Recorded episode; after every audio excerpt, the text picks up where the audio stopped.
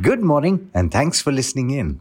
This is the daily morning update from BQ Prime and I'm Alex Mathew. Today is the 4th of July.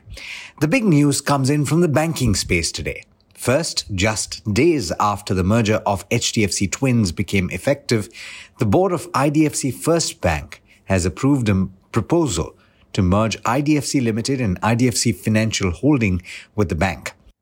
The share swap ratio that has been approved for the merger includes an issuance of 155 IDFC First shares for every 100 shares of IDFC held. The parent company IDFC currently holds 39.9% stake in IDFC First Bank through the non-financial holding company IDFC Financial Holding. This shareholding would be completely extinguished on the completion of the merger. Now, the merger of the two has been in the works for some time, or on the cards at least. To give you a bit of history, while IDFC had been given an in principle license by the RBI in 2014, the bank started operations in 2015. Then IDFC Bank was merged with non-banking financial company uh, at Capital First in 2018. And as a promoter, IDFC was required to hold a minimum of 40% equity stake in IDFC First Bank for five years from the start of operations. You'll find more details in the story on the website bqprime.com. Now, the other piece of information in the banking space has to do with IndusInd Bank. Hinduja owned IndusInd International Holdings, which is the promoter of IndusInd Bank, has announced its intention to raise stake in the bank to 26% from 15% earlier. The promoter announced that its board has approved raising $1.5 billion, and this would fund the acquisition of stake in the bank and is also aimed at funding the acquisition of Reliance Capital.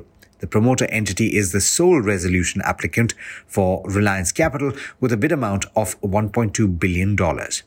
Now, interesting development in the oil and gas space in India, and this relates to the purchase of Russian oil by Indian refiners. These companies are considering paying for Russian crude in yuan, and that's apparently in an effort to widen their currency operations, according to a Bloomberg report. Most payments are currently made in dirhams and dollars, and the risk that the use of these currencies for trade with Russia will be stopped is making the refiners look for alternatives. Reuters reported yesterday that Indian Oil Corporation had already paid in yuan for Russian purchases last month. In other news, Rajiv Jain's GQG Partners has bought an additional 3% stake worth 2,630 odd crore rupees in Adani Transmission, and that has taken its total holding in the company to 6.54%. The purchase was made from the promoters and was done on the 30th of June. In international news, China has imposed restrictions on exporting two metals that are crucial for parts of the semiconductor, uh, for telecoms and the EV industry in an escalation apparently of the country's tit for tat trade war on technology with the US and Europe. Gallium and germanium will be subject to export controls, meant to protect Chinese national security starting the 1st of August, and that's according to a notification by uh, China's Ministry of Commerce.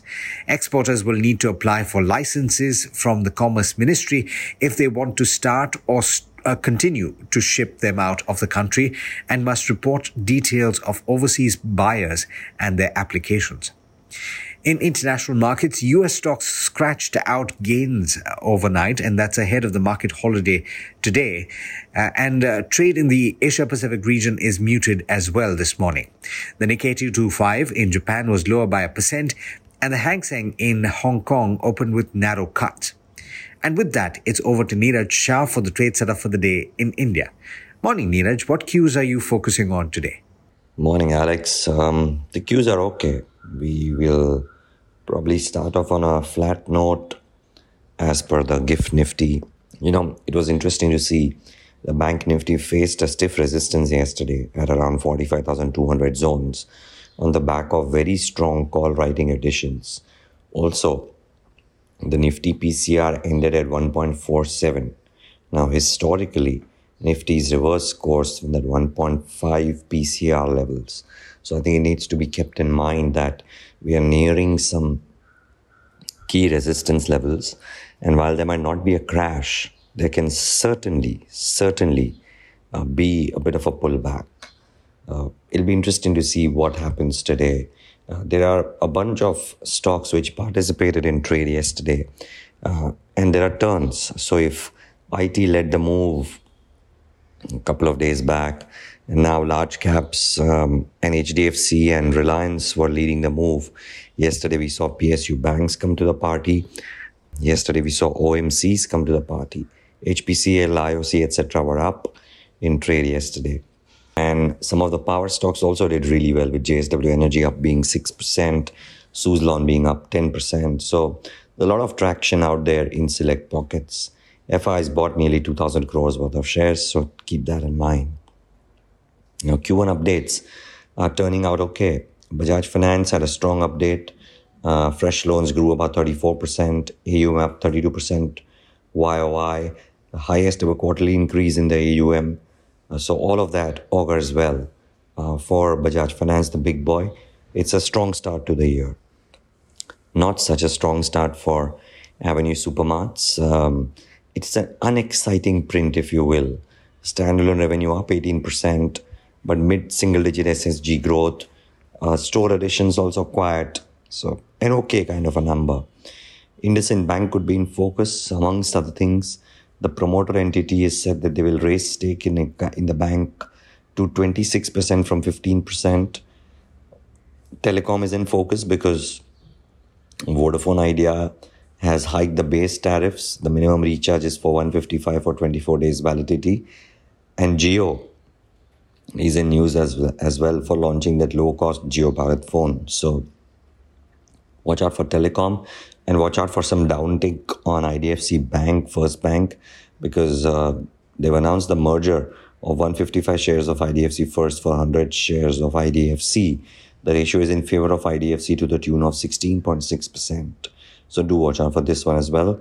And the Adani Group stocks, GQG bought additional 3% stake in Adani Transmission and there's a board meet on July 6th of Adani Green to consider a fundraise. So that's to be monitored as well.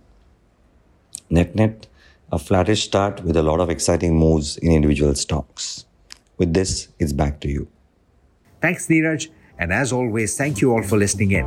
This is Alex Mathews signing off. Have a great day.